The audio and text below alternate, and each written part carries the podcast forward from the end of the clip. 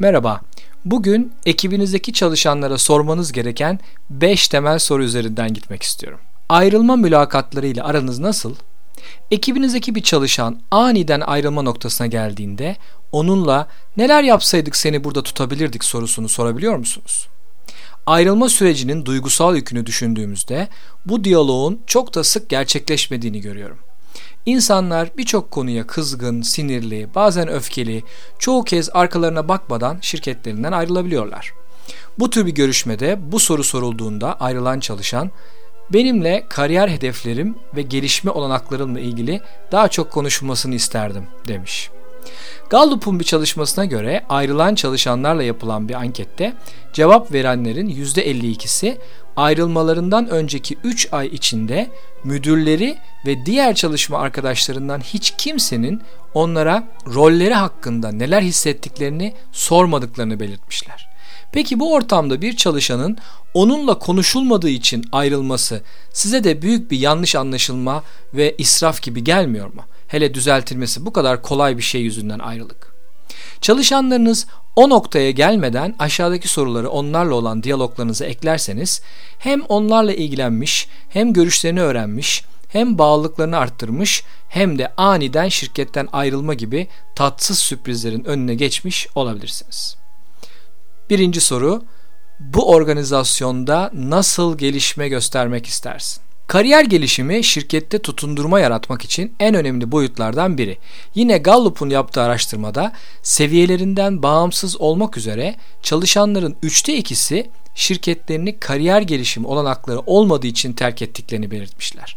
Bunu akılda tutarak bu soruyu sorduğunuzda çalışanınızın hangi yönde ilerlemek istediğini öğrenebilir ve ekip lideri olarak bu yönde ona yardımcı olabilirsiniz. İkinci soru, yaptığın işte nasıl bir anlam buluyorsun?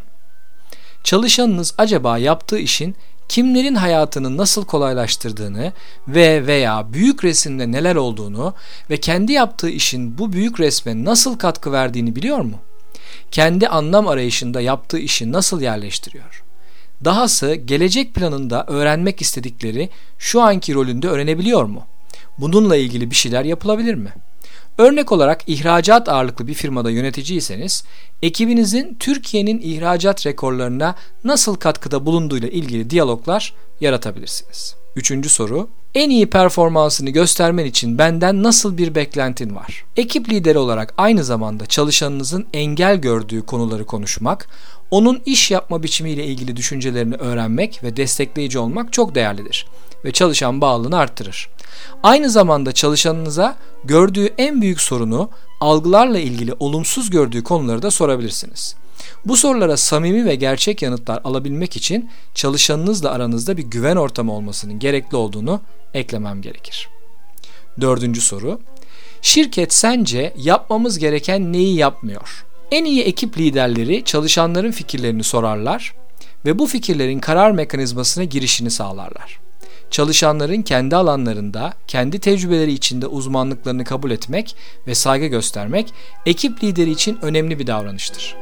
Aynı şekilde şirket yaklaşımları, süreçleri, stratejileriyle ilgili çalışanın sen genel müdür olsaydın yarın ne yapardın sorusuna cevabını ciddiye almak çok faydalı olabilir. Ve son sorum, kendi performansını en üst düzeye çıkarmak için her gün karşına fırsatlar çıkıyor mu? Çalışanın en becerikli olduğu alanı bilmek ve ona göre iş dağılımı yapmak kaynak kullanımı açısından da çalışan bağlılığı açısından da önem taşıyor. Bir çalışan en iyi hissettiği, tutku duyduğu ve usta olduğu alanlarda zamanının ne kadarını geçiriyor acaba? Bunu bilmek ve bu yönde iş yapmak şirkete değer katacaktır. Bu 5 soruyu günlük sohbetlerinizin içine yerleştirdiğinizde faydasını göreceğinize inanıyorum.